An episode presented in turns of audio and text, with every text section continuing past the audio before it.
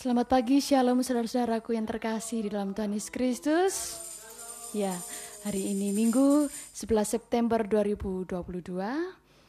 Mari kita datang kembali ke hadirat Tuhan yang kudus. Kita beribadah kepadanya dengan segenap hati kita.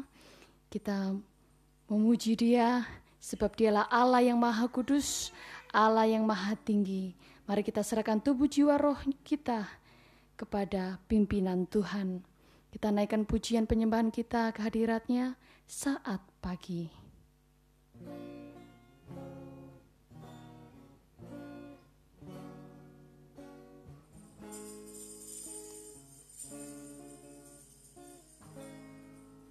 Saat pagi hariku datang lagi menghadap Tuhan dan rendahkan diri. Mengucap syukur buat hari yang kau beri.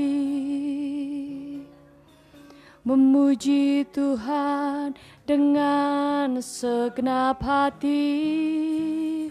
Ku sembah kau Allah Maha Kudus Ku tinggikan.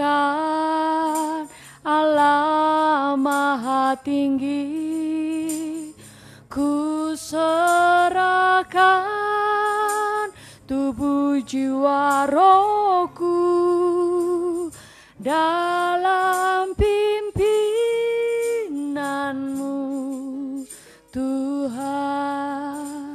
kita naikkan pujian ini sekali lagi. Saat pagi hari ku datang lagi menghadap Tuhan dan rendahkan diri.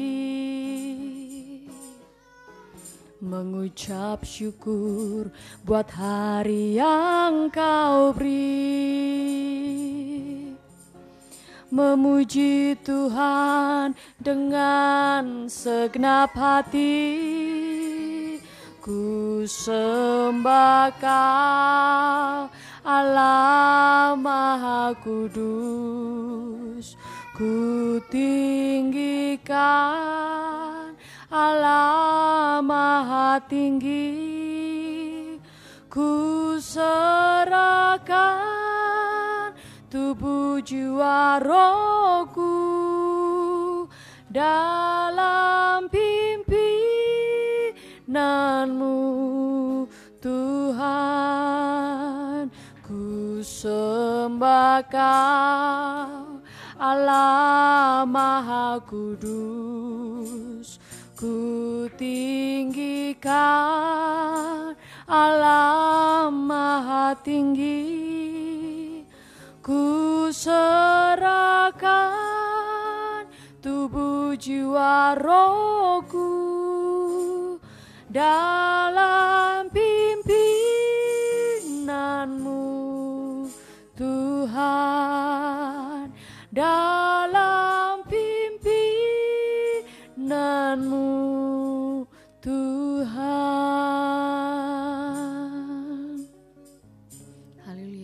Kepada Bapak Pendeta Ceftari dipersilakan untuk mimpin ibadah di dalam doa. Ya baik jemaat Tuhan yang terkasih. Mari kita memulai ibadah kita dan kita masuk dalam doa kita. Ya Bapa kami di surga, Allah kami dalam Tuhan Yesus Kristus. Ya Roh Kudus, kami umatmu di pagi hari ini beribadah kepadamu datang dengan segenap hati dan mau mengucapkan syukur atas kasih karunia pemeliharaan Tuhan lagi yang kami telah uh, lewati satu minggu lamanya. Dan kami di hari ini berhimpun bersama. Kami memandang wajahmu dan biarlah anugerah Tuhan dan hadirat Tuhan yang maha suci ada di tengah kami dan menguduskan kami memenuhi jiwa roh kami. Sehingga persekutuan kami dengan dikau Tuhan di hari ini kami menerima segala berkat daripadamu sendiri. Maka ibadah kami ini kami alaskan itu dalam nama Tuhan Yesus Kristus Allah kami. Dan di dalam kuasa roh kudus Kudus dan di dalam pribadi Allah yang maha tinggi. Maka dalam nama Tuhan Yesus Kristus kami memulai ibadah ini. Haleluya. Amin. Dengan bersuka, mari kita bersama-sama bernyanyi kepada Dia. Dialah Juru Selamat kita yang hidup dan kekal, Yesus Kristus namanya. Tuhan Raja Maha Besar. Kita naikkan pujian ini kepadanya.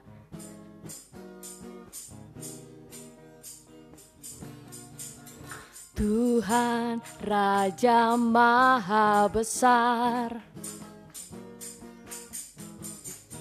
Mari datang menyembah Dia. Dia pencipta dunia ini. Dia membentuk gunung-gunung. Kehadiratnya datanglah nyanyi bersyukur padanya. Dengan bersuka bernyanyilah dia batu keselamatan. Puji dia Tuhan Raja Maha Besar. Katakan Tuhan Raja Besar Tuhan Raja Maha Besar. Mari datang menyembah dia. Dia pencipta dunia ini. Dia membentuk gunung-gunung Kehadiratnya datanglah Nyanyi bersyukur padanya. Dengan bersuka bernyanyilah Dia batu keselamatan. Puji dia Tuhan Raja Maha Besar. Haleluya kita tetap memuji Tuhan, kita menyembah Dia dengan hatiku penuh nyanyian.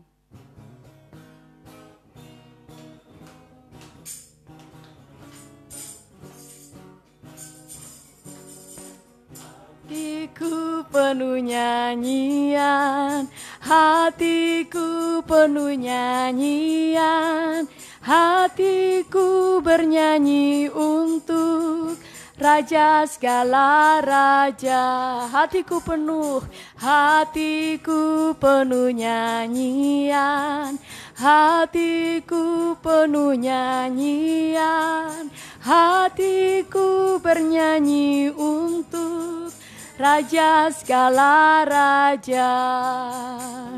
Sembahlah dan pujilah dia, sembahlah dan pujilah dia, sembahlah dan pujilah dia.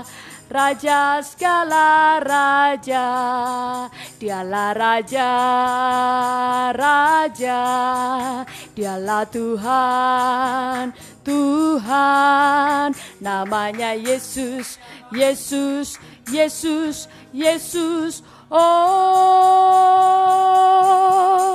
dialah raja, aku anak raja. Aku anak raja, engkau anak raja, kita semua anak raja. Aku anak raja, engkau anak raja, kita semua anak raja. Haleluya, puji Tuhan, haleluya, puji Tuhan. Puji Tuhan, haleluya. Haleluya. Puji Tuhan haleluya puji Tuhan haleluya puji Tuhan haleluya. Puji Tuhan. Tiba waktunya bagi saudara-saudara yang ingin memberikan kesaksian dipersilahkan. Ya sambil menunggu yang mau bersaksi kita mengangkat pujian hatiku percaya.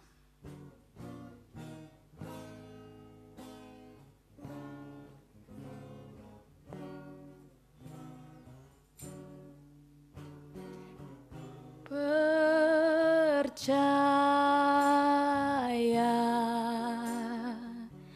hati hatiku percaya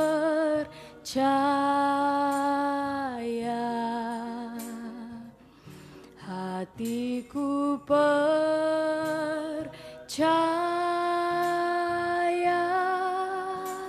selalu ku percaya.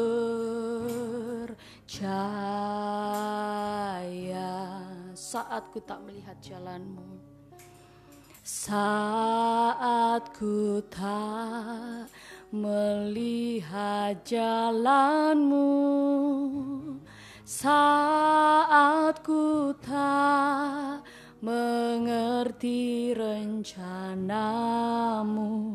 Namun tetap ku pegang janjimu.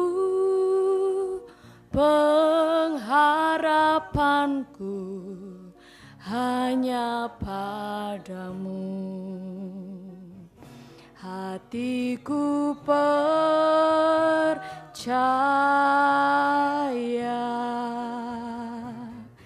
hatiku percaya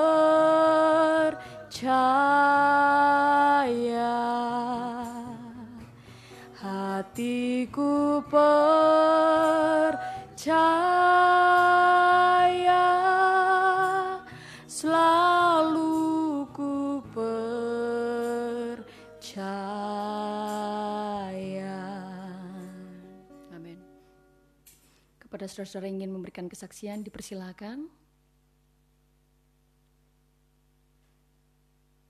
ya sungguh melalui pujian yang baru kita naikkan bersama, memang kita harus percaya bahwa di dalam Tuhan Yesus ada pertolongan dan masih ada mujizat bagi kita semua yang sakit disembuhkan, yang belum mendapatkan pekerjaan atau menganggur mendapatkan pekerjaan. Kita semakin bertumbuh dalam iman, pengharapan, dan kasih di dalam Tuhan Yesus Kristus. Haleluya. Selanjutnya mari kita bersama-sama membaca kitab Yeremia. Yeremia pasal 38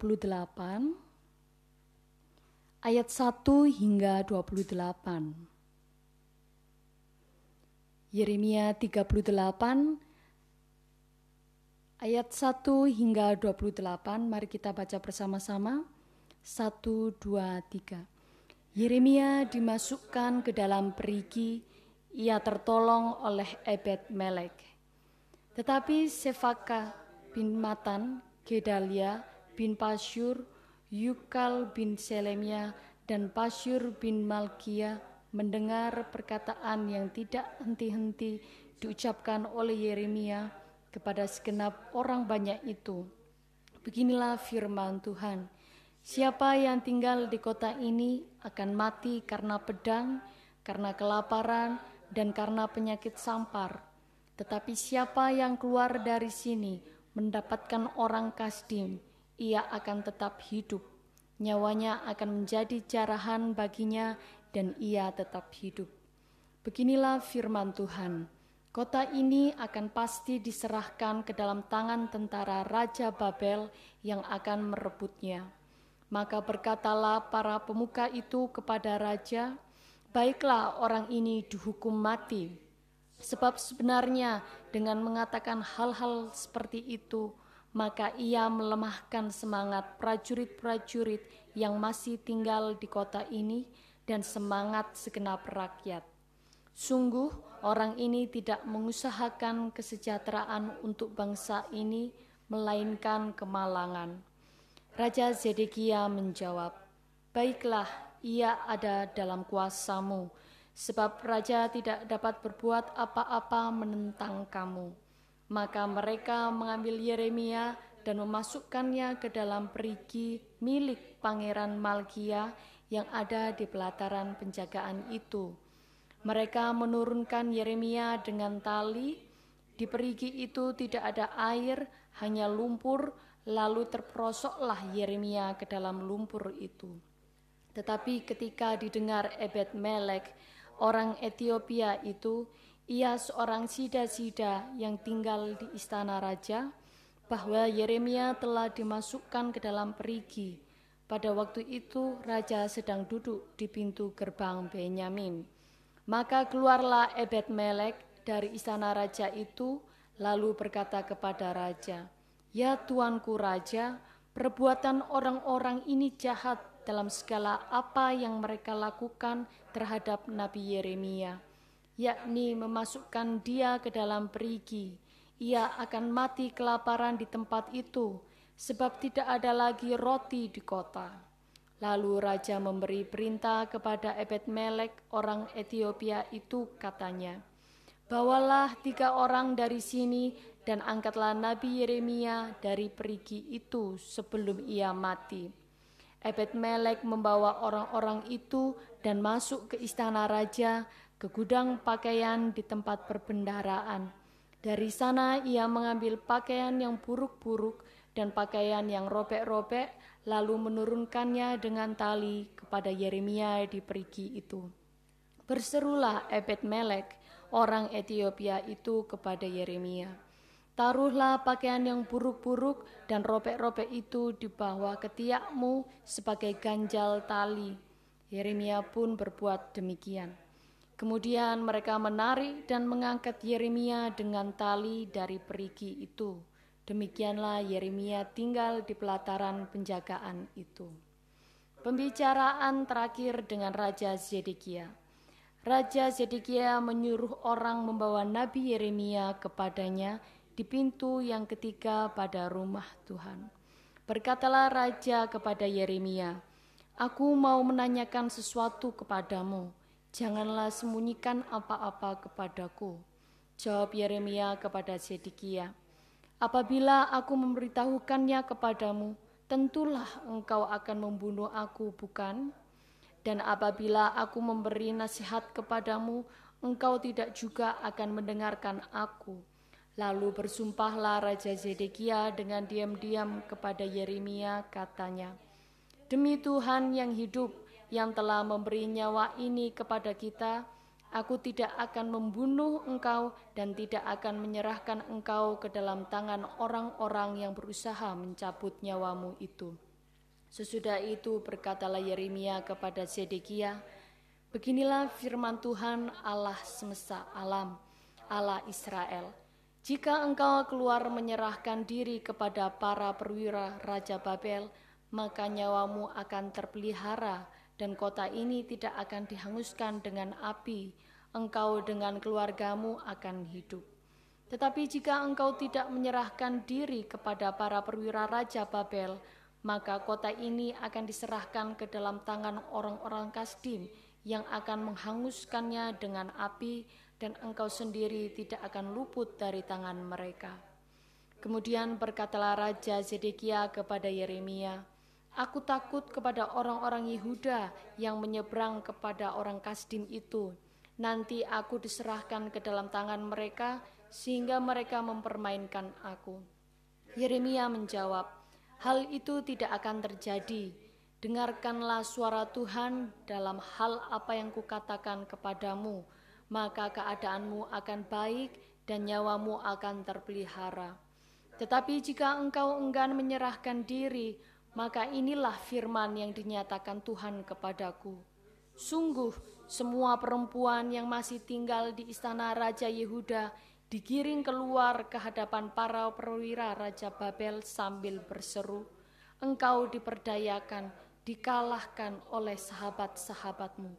Tetapi baru saja kakimu terperosok ke dalam lumpur, mereka sudah berpaling pulang semua istrimu dan anak-anakmu akan digiring keluar ke hadapan orang-orang Kasdim itu, dan engkau sendiri tidak akan terluput dari tangan mereka, tetapi engkau akan tertangkap oleh Raja Babel, dan kota ini akan dihanguskan dengan api. Lalu berkatalah Zedekia kepada Yeremia, Janganlah ada orang yang mengetahui tentang pembicaraan ini, supaya engkau jangan mati.'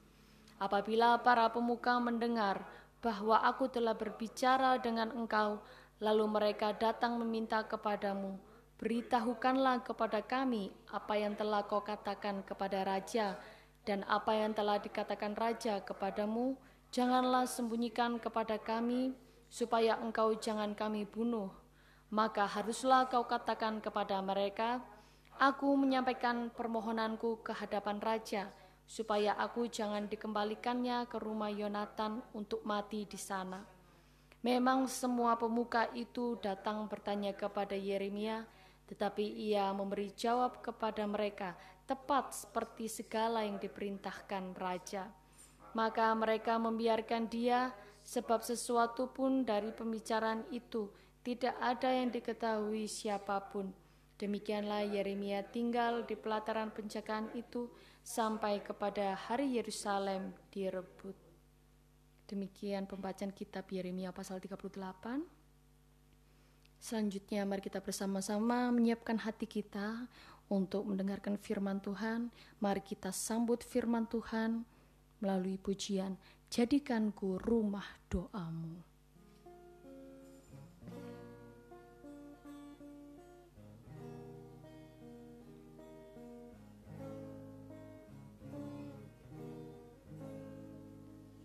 Bawa hidupku sekarang ke tempat kudusmu Tuhan. Di mesbahmu ku serahkan seluruh hidupku Penuhi hatiku sekarang dengan urapan yang baru agar aku lebih lagi mendengar suaramu.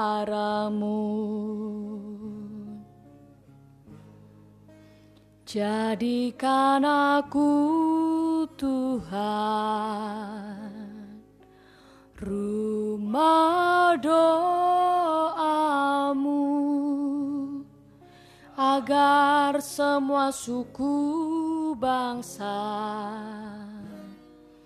datang menyembahmu. Jadikan aku Tuhan rumah doamu agar semua suku bangsa datang menyembahmu. Agar semua suku bangsa datang menyembahmu.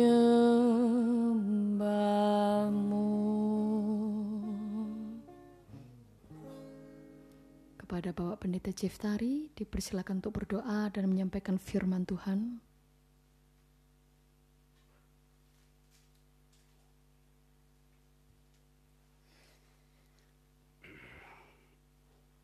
Ya, Jemaat Tuhan yang terkasih, ini saatnya kita akan mendengarkan firman Tuhan lagi. Dan baiklah, marilah kita berdoa. Kami bersyukur Bapa, Tuhan pemilik firman yang hidup, Tuhan yang maha suci dan maha kudus, dan firman-Mu akan menguduskan kami di hadirat-Mu, di hadapan-Mu, baik jiwa, pikiran kami, roh kami, bahkan tubuh kami, ada di dalam pengudusan Tuhan. Itulah sebabnya kami sangat rindu datang di hadirat Tuhan untuk menerima pengudusan Tuhan melalui firman-Mu. Dan kami akan melihat berkat Tuhan yang begitu besar terbuka bagi kami setelah kami mengalami pemulihan dan pengudusan dari Tuhan. Berfirmanlah ya Tuhan, jiwa kami akan mendengarkannya, roh kami akan menurutinya, dan hari ini telinga kami akan terpusat kepada suara Tuhan. Setiap umat umatmu yang mendengarkan firmanmu di tempat ini maupun yang mendengarkan firman melalui podcast ini. Tuhan Yesus memberkati. Kami bersyukur kuasa roh kudus yang penuh kuasa yang melakukan mujizat-mujizat di bumi ini supaya kami menerima itu. Dalam nama Tuhan Yesus Kristus kami akan mendengar firman-Mu. Haleluya. Amin. Ya, Saudaraku yang terkasih dalam Tuhan Yesus Kristus hari ini kita akan membaca firman Tuhan yang terambil dari kitab 1 Timotius pasal yang keempat ayat 12 hingga ayat 16. Bunyinya demikian. Janganlah seorang pun menganggap engkau rendah karena engkau muda. Jadilah teladan bagi orang-orang percaya dalam perkataanmu, dalam tingkah lakumu, dalam kasihmu, dalam kesetiaanmu, dalam kesucianmu. Sementara itu, sampai aku datang, bertekunlah dalam membaca kitab-kitab suci, dalam membangun dan dalam mengajar. Jangan lalai dalam mempergunakan karunia yang ada padamu, yang telah diberikan kepadamu oleh nubuat dan dengan penumpangan tangan sidang penatua. Perhatikanlah semuanya itu, hiduplah hiduplah di dalamnya supaya kemajuanmu nyata kepada semua orang. Awasilah dirimu sendiri dan awasilah ajaranmu. Bertekunlah dalam semuanya itu karena dengan berbuat demikian engkau akan menyelamatkan dirimu dan semua orang yang mendengar engkau. Ya, sampai demikian bagian bacaan firman Tuhan yang kita baca. Dan hari ini saudara-saudaraku yang terkasih, uh, kita mau merenungkan sebuah tema yang disebut uh, yang saya angkat adalah orang muda yang beriman. Ya, saudara-saudara yang terkasih, kalau kita melihat tema ini, orang muda yang beriman berarti kita harus mengerti dulu apa itu orang muda. Ya, orang muda kalau kita melihat definisi secara uh, psikologi yang sering kali kita mendengar psikologi perkembangan itu membagi uh, usia manusia itu menjadi empat bagian. Ya, bagian pertama yaitu uh, yang disebut anak dan remaja umur 6 sampai uh, 20 tahun. Ya. Kemudian bagian yang kedua umur 20 tahun sampai dengan 40 tahun dikatakan itu anak muda. Ya. Kemudian umur 40 tahun sampai 60 tahun disebut dewasa. Dan 60 tahun sampai 80 tahun adalah dewasa lanjut yaitu bagian empat bagian ya. Oke, kita mau melihat tema anak muda yang beriman. Nah, kita sudah membaca kitab 1 Timotius di sini pasal 4. Di sini dalam ayat yang ke-12 menjadi dasar kekuatan kita berbicara tentang anak muda. Dikatakan, jangan seorang pun menganggap engkau rendah karena engkau muda Nah, ini uh, kepada Timotius. Jadi kalau kita memperhatikan surat ini, surat Timotius ini adalah surat Rasul Paulus ketika dia ada di dalam penjara di Roma, ketika dia sudah berumur uh, kurang lebih 64 tahun. Ya. Jadi usia Rasul Paulus ini sudah tua, tergolong uh, bukan lagi muda karena dia sudah dianggap umur 60 tahun ke atas dan dikategori sebagai uh, dewasa lanjut. Nah, jadi kalau kita perhatikan seorang rasul yang uh, sudah senior, sudah tua, sudah pernah mengalami masa muda dan tentunya menasihati uh, si Timotius yang masih berumur 22 tahun.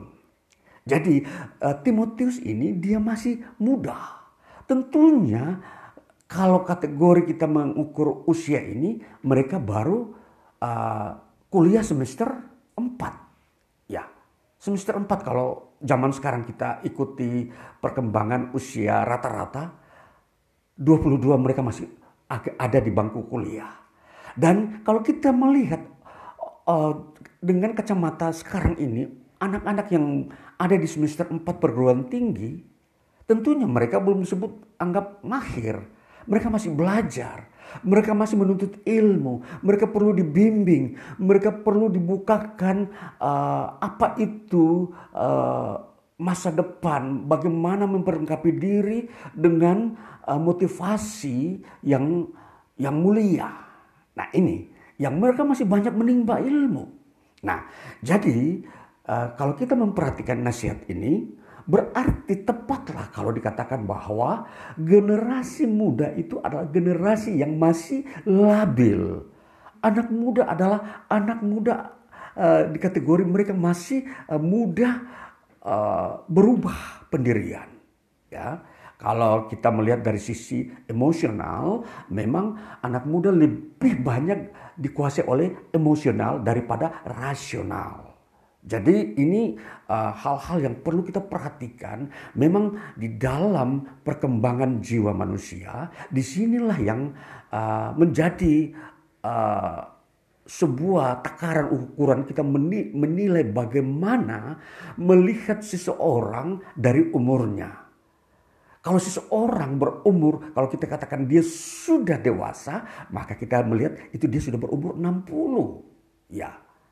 Jadi kita akan melihat kalau dia di bawah itu dia masih disebut uh, di kategori ya maksudnya uh, sudah uh, dewasa tapi masih dewasa dikatakan dewasa madya.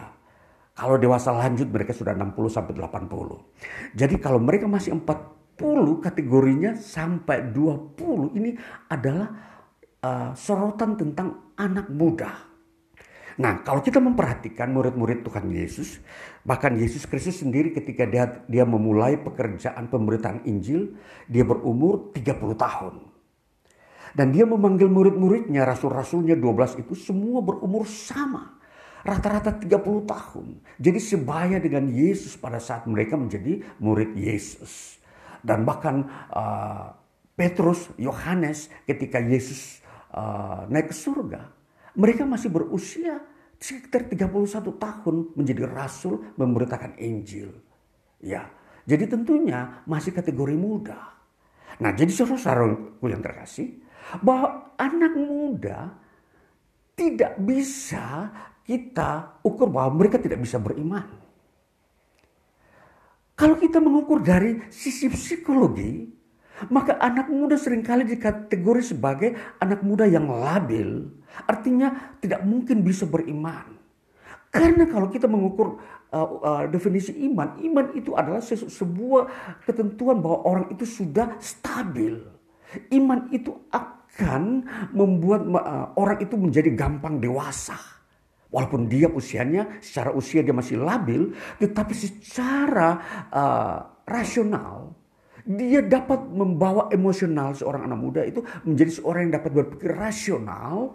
Jadi dia dapat mengerti hukum-hukum yang tetap untuk mendampingi dirinya agar dia tidak mudah goyah, berpindah atau merubah pendiriannya. Nah, jadi saudara-saudara ini uh, sebuah konsep umum tentang manusia. Memang uh, di antara umur manusia yang 20 tahun sampai 40 tahun memang tidak selamanya kita berkata uh, semua orang berumur 20 sampai 40 tahun adalah, orang yang labil. Tidak tidak uh, selamanya tetapi masih ada orang-orang yang sudah uh, stabil pada umur-umur 35 mereka sudah memiliki pendirian yang kuat. Nah, jadi ini kita hanya berbicara mengambil yang global, yang pandangan umum kita temui bahwa uh, rata-rata uh, kehidupan manusia dalam usia seperti 20 sampai 40 secara psikologi mereka masih labil. Nah, tapi kita hari ini membahas bagaimana orang muda yang beriman. Kita mau melihat bahwa Timotius dari kacamata psikologi, dia berumur 20 tak 22 tahun. Menjadi seorang pemimpin rohani di kalangan orang-orang yang ada di Efesus yang berusia di atas jauh lebih tua dari dia. Katakanlah orang-orang Efesus, orang-orang yang sudah berusia 50 tahun ke atas, katakanlah dewasa. Bisa saja itu kategori orang tua yang uh, di mata Timotius mereka adalah orang-orang tua yang uh, tentunya uh, lebih dulu tahu tentang uh, kondisi-kondisi uh, yang ada terjadi di sekitar mereka. Nah, ini dari sisi psikologi manusia. Tetapi justru di sini berbeda. Rasul Paulus mempercayakan kepada Timotius ini untuk menjadi uh, pemimpin rohani di kalangan jemaat Tuhan yang ada di Efesus. Menjadi orang-orang yang bisa dipanuti, bisa diminta uh, nasihat. Bagaimana sikap-sikap kehidupan menghadapi uh, kondisi-kondisi uh, yang terjadi di sekitar lingkungannya. Bahkan kehidupan pribadi pun yang uh, sering kali orang mengalami sebuah goncangan-goncangan uh, hidup. Mereka tidak keliru kalau meminta nasihat kepada seorang yang bernama Timotius. Nah, itulah sebabnya di dalam pandangan Paulus ini dia memberi nasihat kepada uh, Timotius, kamu harus tetap setia membaca kitab suci. Nah, ini dasar utama yang harus dipersiapkan oleh Timotius yang masih muda ini. Jadi kunci untuk dia bisa menjadi seorang yang dipanuti oleh orang-orang yang lebih tua adalah dia harus selalu membaca kitab suci. Nah, dikatakan di dalam ayatnya yang uh, ke-13 dikatakan demikian.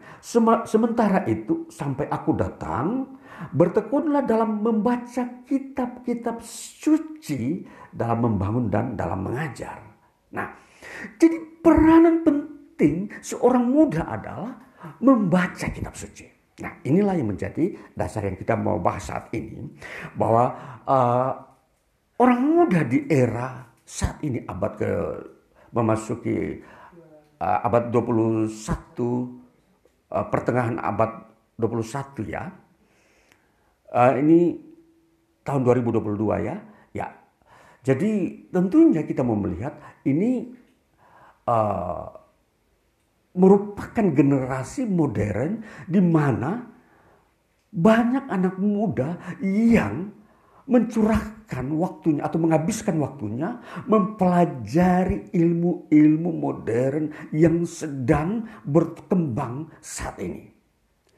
Mereka mencari teori-teori bahkan banyak buku yang mereka harus baca untuk memperlengkapi mereka hidup di era ini. Ya tentunya sebuah perlombaan itu tidak salah. Ini sebuah tantangan dan memang kebutuhan bagi mereka. Namun kalau kita uh, tidak memberikan sebuah himbauan, sebuah uh, pendampingan kepada anak muda, maka anak muda yang sedang menuntut ilmu pengetahuan ini, mereka akan terus dibawa ke dalam lingkungan ilmu pengetahuan yang terus menerus dan yang di mana di situ tidak ada hubungannya dengan keselamatan, tidak ada hubungannya dengan pengenalan akan Allah, tapi hanya bergelut dengan semua eh, bentuk ilmu pengetahuan yang sedang berkembang. Nah, sekarang kalau kita mau memperhatikan, kalau semua waktu itu sudah dihabiskan dengan ilmu pengetahuan, berarti waktu untuk membaca kitab suci itu sudah tidak akan tersedia. Nah, apa yang terjadi saudara-saudara?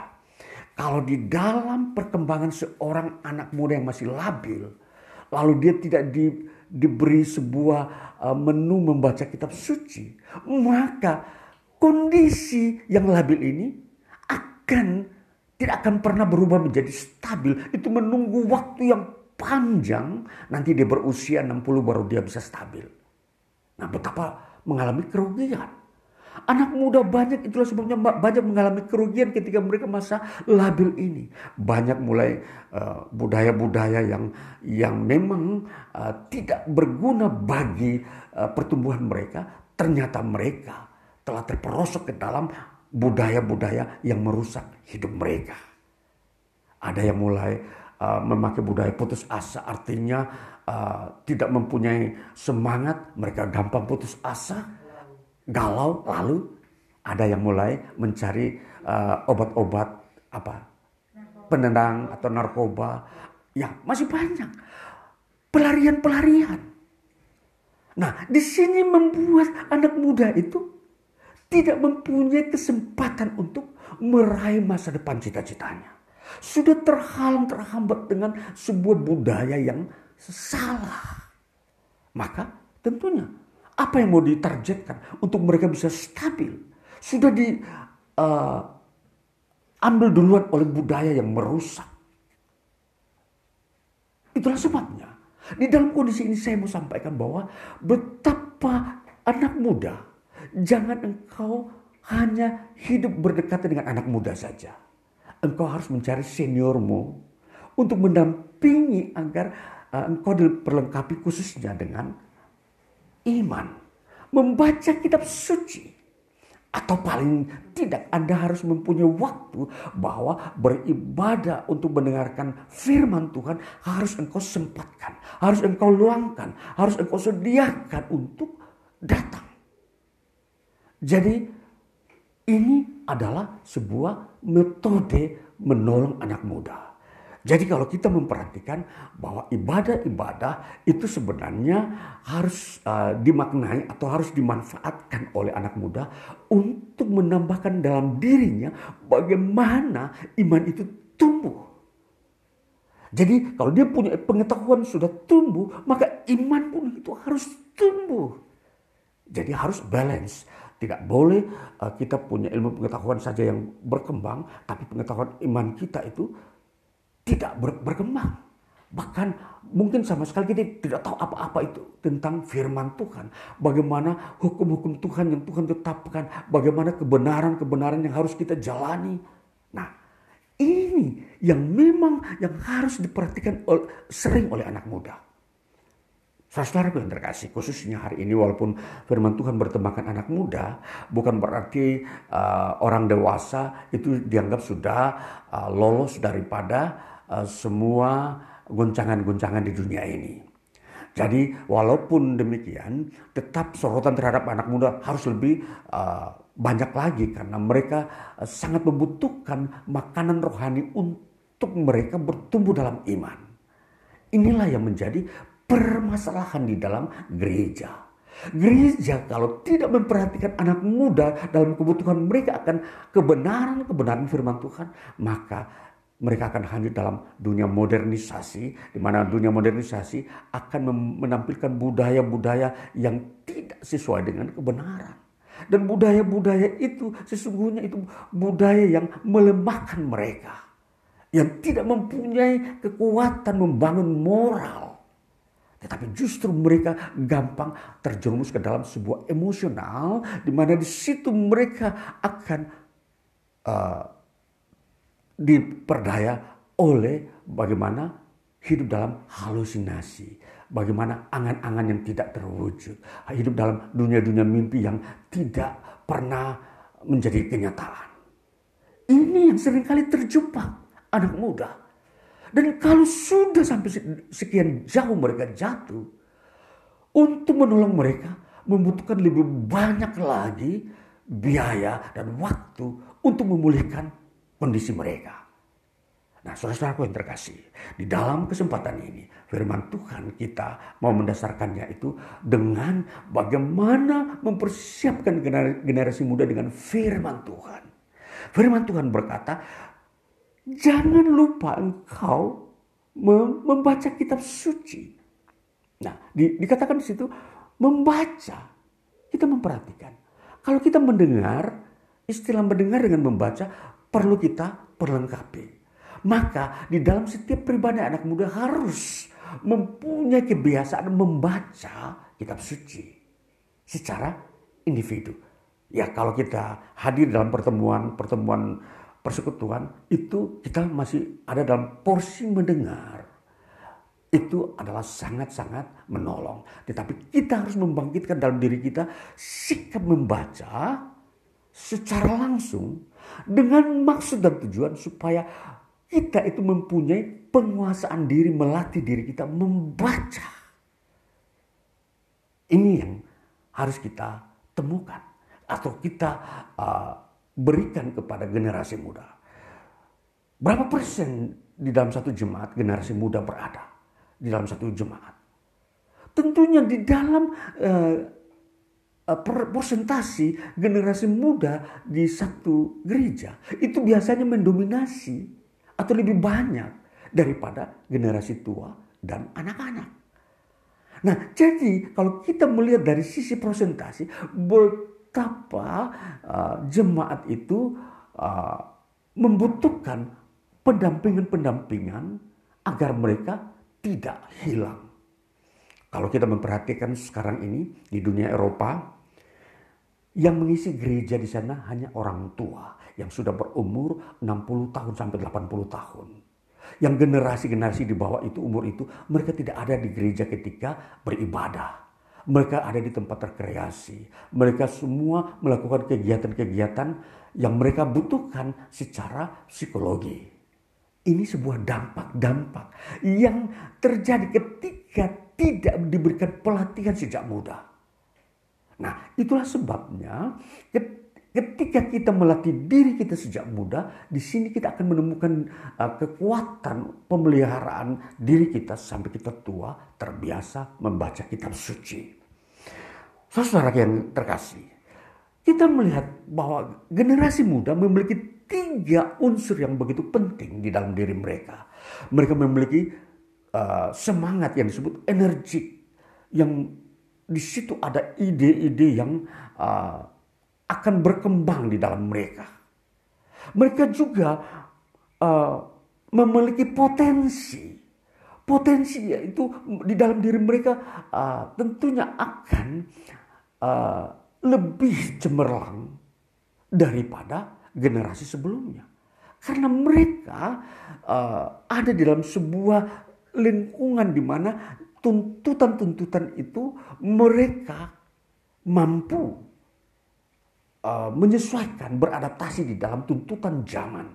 Maka anak muda adalah mereka memiliki potensi. Dan yang ketiga, mereka memiliki motivasi yang uh, uh, yang berjangka panjang. Jadi motivasi mereka itu memiliki cita-cita. Bagaimana mereka ingin membangun bangsanya, membangun dirinya untuk sesuatu yang lebih lagi jadi apa yang belum dikerjakan oleh generasi tua, mereka ini akan mengerjakannya. Nah ini saudara-saudara generasi muda memiliki ada tiga unsur dalam dirinya. Maka perhatikan baik-baik generasi muda engkau sangat berharga sebenarnya. Apa yang Yesus kerjakan ketika dia ada di dunia ini ketika dia juga seorang pemuda. Banyak rasul semua pemuda. Jadi kalau kita memberikan sebuah kesimpulan bahwa kerajaan Allah itu dikerjakan oleh anak-anak muda. Saudara, perhatikan baik-baik. Kerajaan Allah yang ada di bumi ini dikerjakan oleh anak muda. Mereka pencetus-pencetus dan pembuka pintu-pintu uh, yang tertutup generasi muda. Jadi kalau kita uh, memperhatikan bahwa anak muda mempunyai potensi bagi Tuhan di dalam mengembangkan pekerjaan Tuhan. Kita uh, harus memperhatikan bahwa uh, kerajaan Tuhan, kerajaan Allah itu tidak akan terjadi begitu saja. Kerajaan Allah tidak bisa uh, muncul secara uh, sesuatu yang disebut Uh, tiba-tiba tanpa ada sebuah seseorang atau uh, manusia yang mengerjakannya. Kerajaan Allah itu artinya uh, kerajaan di mana Allah memerintah atas siapa? Atas manusia.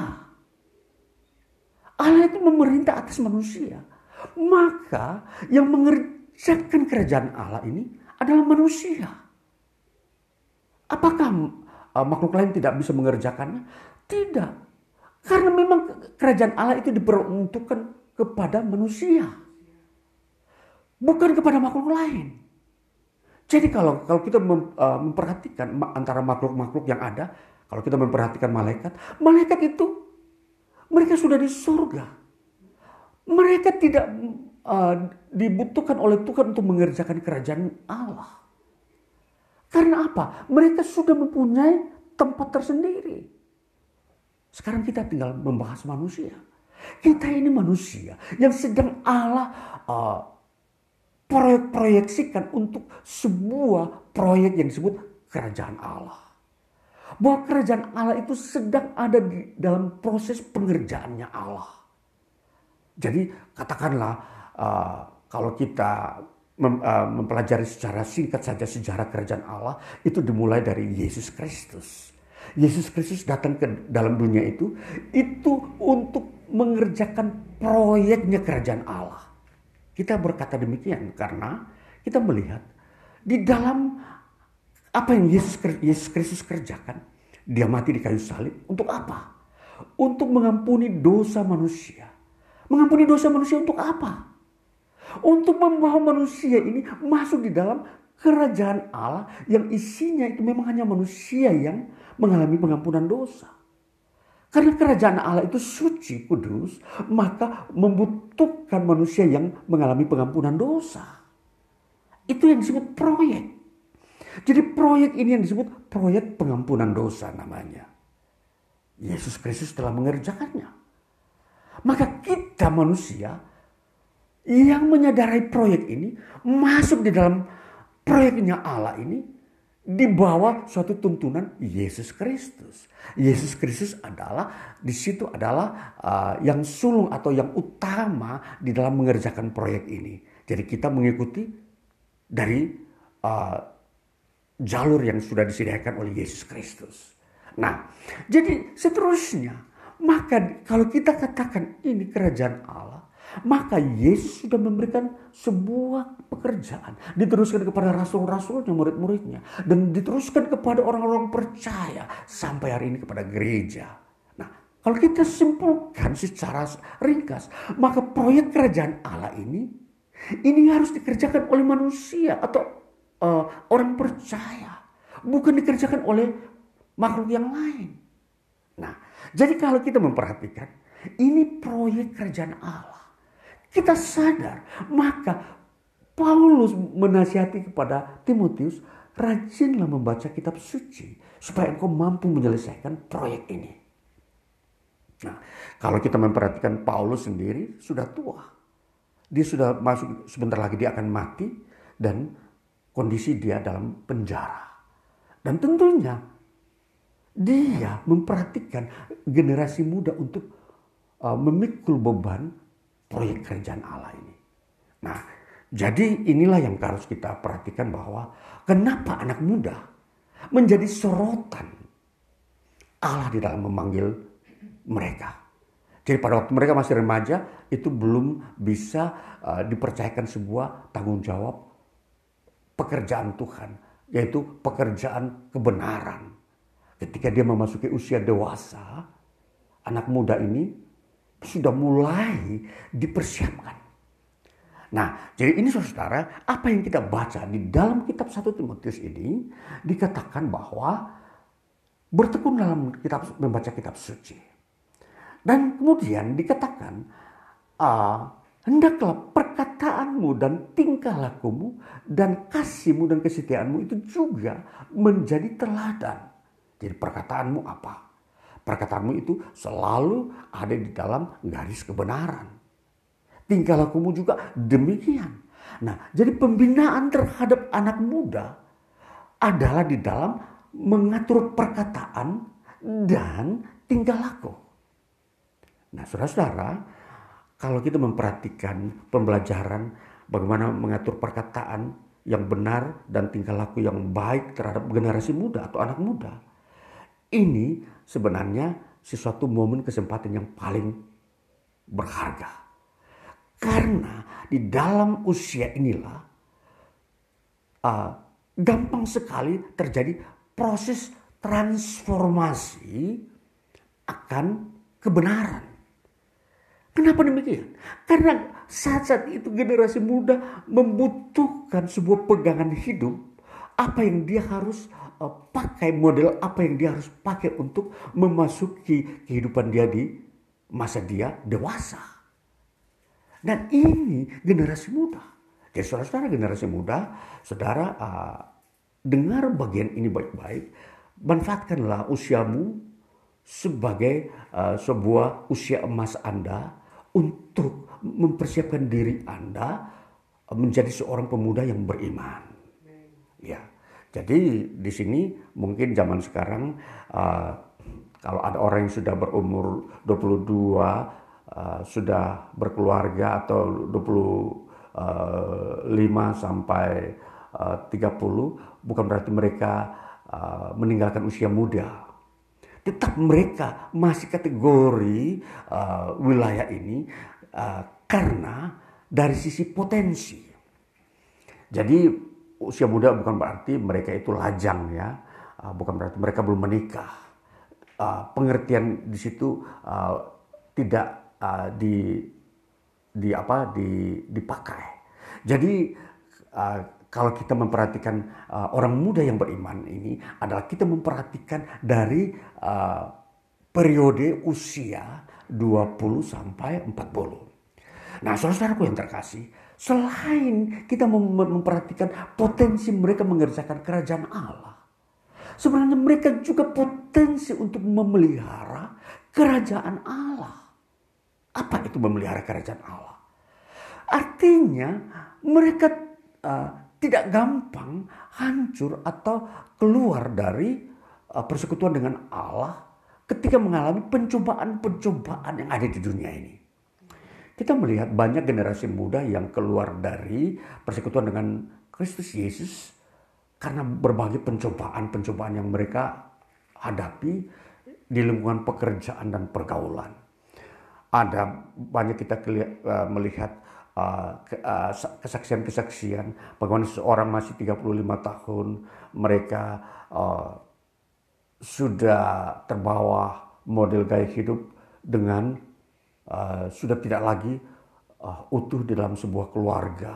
Mereka terjadi perceraian misalkan karena ada uh, budaya-budaya uh, yang hadir di tengah kehidupan pekerjaan dan pergaulan sehingga mereka uh, tidak mampu menghadapi sebuah pencobaan yang berat seperti ini.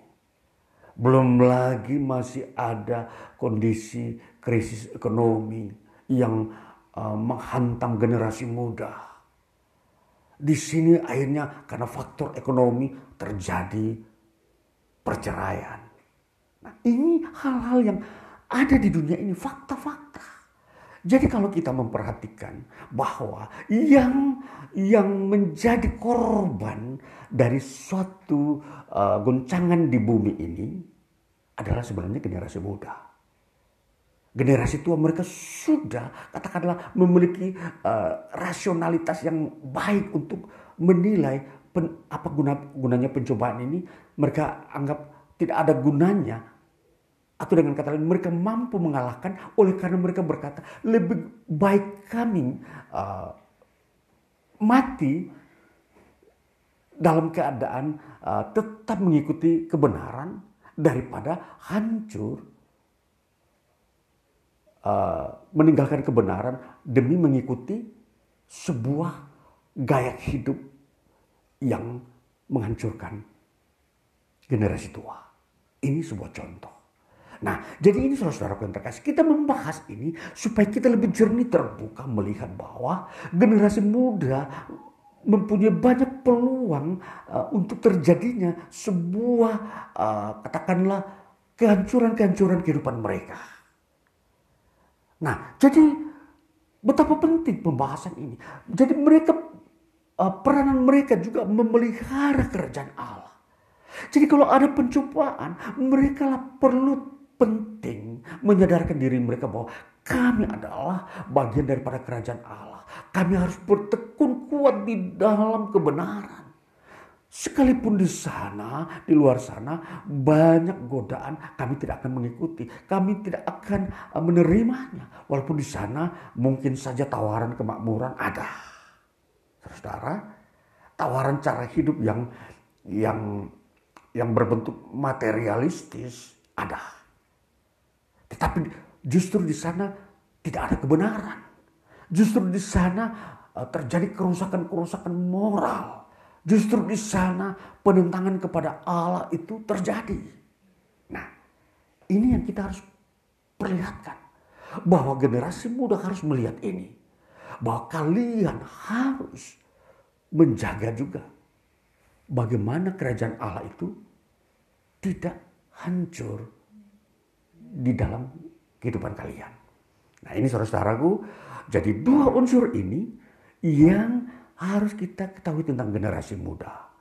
Karena di situlah memang uh, uh, bagian yang paling uh, apa namanya paling subur di mana uh, kejahatan itu berkembang biak. Iblis beroperasional. Jadi iblis lebih banyak bekerja di tengah lingkungan generasi muda daripada generasi tua. Mereka lebih banyak mengeluarkan ide-ide di antara generasi muda. Dan kalau kita perhatikan semua itu memang fakta. Bahwa yang mengalami pencobaan lebih banyak adalah generasi muda. Setiap orang semua pernah mengalami muda. Apa artinya generasi muda? Ya begitu mau mengikuti keinginan dirinya sendiri daripada keinginan Tuhan. Nah ini sebuah pencobaan. Nah ini saudara-saudaraku yang terkasih, mari kita melihat bahwa bahwa generasi muda ini sangat berharga. Ini usia emas. Jaga ini sampai sepanjang kalian masih muda. Mulai dari ketika umur 20 sampai 40, 20 tahun. 20 tahun ini pelihara baik-baik.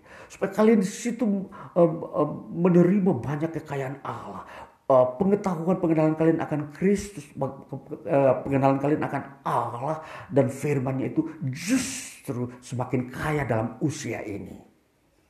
Ya, saudara-saudara, jadi uh, ini sebuah momen bagi kita untuk kita bersama-sama masuk dalam keselamatan. Jadi keselamatan itu sudah ada pada generasi muda dan akan diberi lanjut lagi sampai ketika dia dewasa dan dewasa lanjut tetap stabil. Nah, biarlah firman Tuhan bagi kita hari ini membekali kita melihat diri kita, melihat era hidup ini perlu di dalam sebuah uh, ukuran-ukuran uh, yang tepat dan kita bisa maksimal di dalam iman kita. Tuhan Yesus memberkati kita. Haleluya. Amin. Ya, mari kita masuk di dalam doa syafaat kita biar kita semakin uh, jauh di dalam masuk ke dalam hadirat Tuhan, menaikkan doa-doa syafaat kita dan kita bisa terus menerima berkat Tuhan. Mari kita berdoa. Ya Allah kami, ya Bapa, ya Tuhan kami Yesus Kristus. Kami bersyukur di hari ini karena kami telah mendengarkan firman-Mu lagi di mana firman-Mu berbicara tentang generasi muda, anak muda yang sangat membutuhkan pendampingan-pendampingan, memberikan motivasi, penguatan bagi mereka agar mereka tidak jatuh ke dalam berbagai-bagai pencobaan dan kehancuran-kehancuran kehidupan generasi muda. Kami bersyukur biarlah firman-Mu ini Tuhan eh, dapat ditangkap oleh generasi muda secara khusus. Mereka merasa diri mereka membutuhkan eh, sebuah pegangan hidup untuk mereka jalani apa yang harus mereka jalani di hari besok kemudian di dalam mereka mengisi hari-hari hidup masa muda. Mereka membutuhkan firman Tuhan, mereka membutuhkan semangat Tuhan untuk uh, membuat mereka kuat menghadapi berbagai goncangan dan pencobaan di dunia ini. Ya Bapak kami bersyukur bahwa firman-Mu telah disampaikan supaya generasi muda menyadarkan dirinya bahwa kami membutuhkan sebuah topangan dan keseriusan terus menerus sepanjang masa muda itu uh, mereka jalani.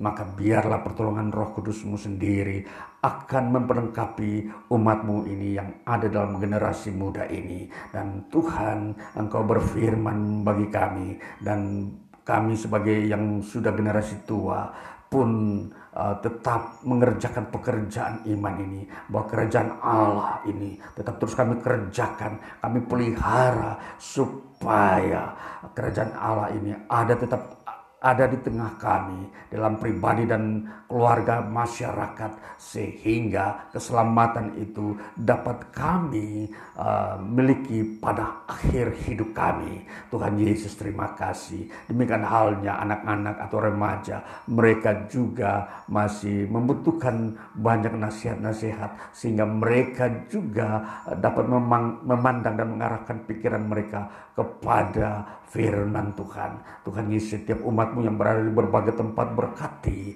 yang ada di uh, pedalaman di tengah perkotaan berkati, sehingga mereka juga dapat melihat jati diri mereka sebagai uh, umat Tuhan yang uh, berhak mendapatkan keselamatan hidup kekal. Maka kami berdoa untuk hidup kami memasuki besok seterusnya dalam dunia pekerjaan. Setiap jemaatmu yang hadir di tempat ini, yang akan memasuki pekerjaan di minggu besok, berkatilah mereka. Berkati satu keluarga yang ada datang dari Pasuruan. Bapak Yusi dengan Ibu Indah, dengan anak mereka Kenneth berkati mereka di dalam memasuki pekerjaan besok. Turunlah berkat Tuhan atas mereka dalam melakukan pekerjaan-pekerjaan tanggung jawab mereka di baik di BUMN maupun di uh, swasta Tuhan memberkati. Di tengah keluarga dan lingkungan Tuhan memberkati. Biarlah hikmat roh kudusmu tetap terus memelihara menyertai sehingga mereka berhasil melewati eh, masa-masa uh, usia muda ini. Tuhan Yesus campur tangan juga dan mereka juga dikenyangkan oleh eh, berkat-berkat uh, Tuhan yang mereka butuhkan siang dan malam. Uh, kuatkan mereka sehingga mereka tidak uh, jatuh dalam berbagai-bagai pencobaan. Demikian halnya setiap jemaatmu yang mendengarkan firmanmu. Mereka yang hari-hari ini mencari pekerjaan yang belum menikah. Tuhan memberikan uh, juga kemampuan-kemampuan bagi mereka. Biar mereka mampu masuk di dalam masa-masa usia emas ini dengan baik. Tuhan Yesus terima kasih. Kami mengucap syukur Bapa bahwa juga jemaat-jemaatmu yang lain yang sedang bekerja Tuhan memberkati yang berusaha, Tuhan memberkati banyak hal yang uh, dikerjakan. Tuhan campur tangan biarlah mereka selalu uh, memiliki keseimbangan antara pekerjaan dan uh, bersekutu dengan Tuhan. Itu selalu ada. Oh Tuhan kami rindu membangun pekerjaan dan memelihara, mem kami rindu membangun kerajaan Allah dan memelihara kerajaan Allah di tengah kami. Bahwa di dalam kerajaan Allah anggotanya orang-orang yang ditebus dosanya, yang mengalami mengalami pengampunan dosa dan kami sadar kerajaan Allah kudus suci adanya. Maka kuduskan kami maka berkat Tuhan juga untuk kami bagi bangsa kami bagi gereja yang ada di tengah bangsa kami. Tuhan campur tangan berkati dan selalu buat mujizat-mujizat pemulihan.